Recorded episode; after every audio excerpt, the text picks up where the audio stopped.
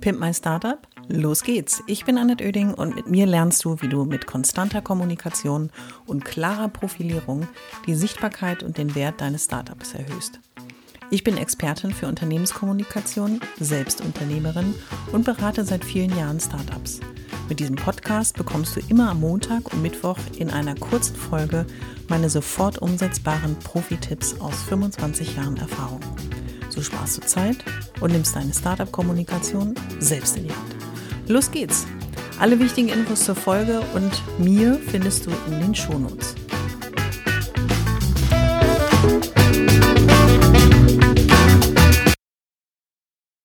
Ich freue mich, dass du auch bei Nummer 28 meines Pimp My Startup Podcasts wieder dabei bist und in kurzer, knackiger Folge gerne sofort anwendbare Tipps aus meinen 25 Jahren Unternehmenskommunikation, Pressesprecherdasein, Marketingjobs und viele mehr, aber vor allen Dingen auch acht Jahre selber Unternehmer sein, mitnehmen möchtest.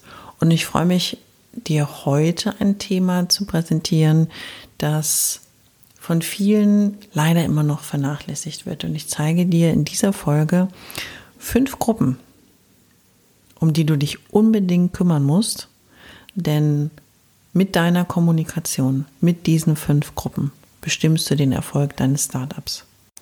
Um so ein bisschen Einstieg in das Thema zu bekommen, habe ich zwei Fragen für dich.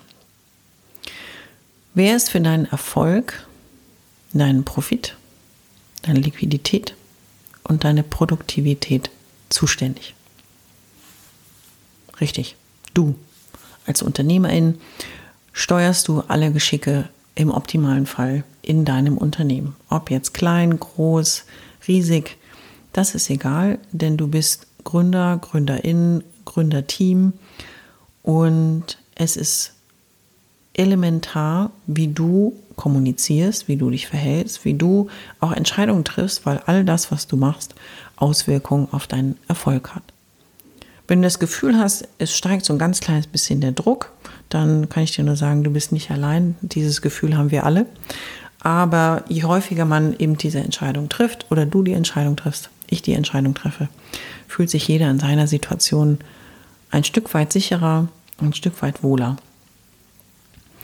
Aber wenn du dafür verantwortlich bist und zuständig bist, wer kann dir denn, und das ist ein wichtiger Faktor, den solltest du meiner Meinung nach frühzeitig verinnerlichen, wer kann dir dabei helfen, dass du das alles erreichst.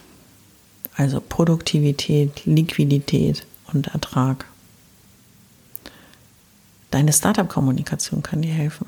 Und mit welchen Gruppen musst du kommunizieren? Das sind eben fünf entscheidende Gruppen und ich will dich erneut sensibilisieren für dieses Thema, denn es ist nicht nur der Kunde, mit dem du kommunizieren musst. Klar ist der entscheidend, weil der ist zahlender Kunde. Du hast ein Wirtschaftsunternehmen gegründet, dementsprechend soll es wirtschaftlich sein.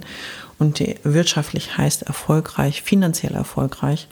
Du willst Geld verdienen. Das ist total klar.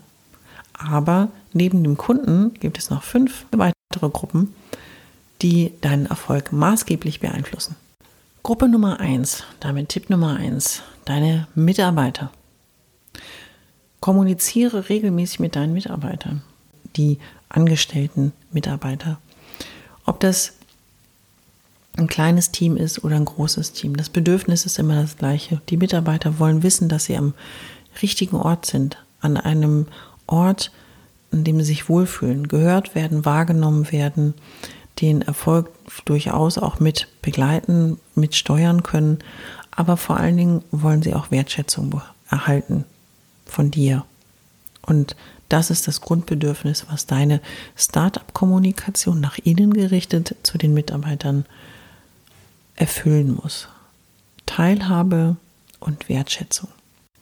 Gruppe Nummer zwei sind all die, die dich unterstützen, dass du erfolgreich bist. Also Tipp Nummer zwei ist, kümmere dich um deine Dienstleister und Lieferanten. Dienstleister und Lieferanten ist ein sehr weiter Begriff. Lieferanten betrifft natürlich all die, die ein reales Produkt herstellen und dort den ein oder anderen Zulieferer benötigen, um dieses Produkt zu produzieren. Was braucht so ein Lieferant? Was braucht so ein Dienstleister? Dienstleister sind von Transporteuren über Agenturen. Das sind Menschen, die haben ein Grundbedürfnis. Die sind Unternehmer so wie du. Das heißt, wenn du mit jemandem Unbekanntes arbeitest, was würdest du als erstes wissen wollen? Wie gut sind die aufgestellt? Wie gut entwickelt sich das Unternehmen? Welche Zahlungsziele gibt es? Wie ist die Zahlungsmoral? Welche Werte verfolgt das Unternehmen? Ist total logisch, weil überleg mal, wenn du als Jungunternehmer mit jemandem zusammenarbeitest, was interessiert dich selber an dem anderen? Wann bezahlt er deine Rechnung? Und ist er zuverlässig, verbindlich, kann man dem vertrauen? Und das sind die Bedürfnisse, die du auch mit deiner Startup-Kommunikation in Richtung Dienstleister und Lieferanten erfüllen solltest. Die dritte Gruppe ist, ich habe sie mal Medien genannt, ein in der äh, Online- und Offline-Kommunikation weit gefasstes Thema. Denn jeder, der medial deinen Erfolg unterstützen kann, ist natürlich jemand, der in diese Gruppe passt. In manchen, bei manchen Produkten sind es Influencer, mit denen du zusammenarbeitest. Bei anderen sind es Blogger, die regelmäßig deine Produkte aufgreifen. Bei ähm, der klassischen Pressearbeit geht es natürlich um Redakteure und Journalisten, die in Online- und Offline-Medien über dein Startup berichten können. Und was könnte deren Bedürfnis sein, was du mit deiner Startup-Kommunikation Richtung Presse, Medien und Influencern auch bewirken kannst, ist natürlich zum einen eine Sachinformation rund um deine Dienstleistung und dein Produkt, das du anbietest, dann die Gründergeschichte logischerweise, dann aber auch Pläne und Strategien für die Zukunft, denn eine Einmalgeschichte für jemanden, der mit dir zusammenarbeiten möchte oder der über dich schreiben möchte, ist zwar interessant, aber noch umso spannender ist natürlich, wenn man auf einem Erfolgsweg sich immer wieder begegnet und der andere immer wieder mit dir Kontaktpunkte hat, über dich berichtet, dich begleitet, dir interessante Fragen stellt und nicht die Basic-Fragen, die immer alle am Anfang stellen. Und kümmere dich um diese Zielgruppe genauso und denk dran, es sind ganz normale Menschen, die haben halt eine Passion, die wollen gute Stories haben, gute Geschichten, interessante Persönlichkeiten sprechen. Überleg dir, wie du mit diesen Medienvertretern, Bloggern, Influencern, Journalisten deinen Erfolg positiv beeinflussen kannst.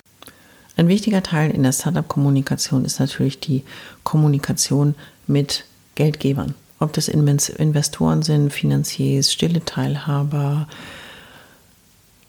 die Bank, Egal wer dir auf welche Art und Weise Geld gibt, möchte was dafür bekommen. Durchaus da draußen den einen oder anderen gibt, der sagt, ja, ich gebe dir erstmal Geld, aber irgendwann fangen die Fragen an. Was hast du damit gemacht? Wie hast du das investiert? Wie gehst du damit um? Und daraus abgeleitet, denk selbst drüber nach, ob du mal jemandem Geld geliehen hast oder jemanden bei einer Sache unterstützt hast. Was hat dich dann interessiert? Hat es funktioniert? Wie hast du es eingesetzt? Was ist dein Plan?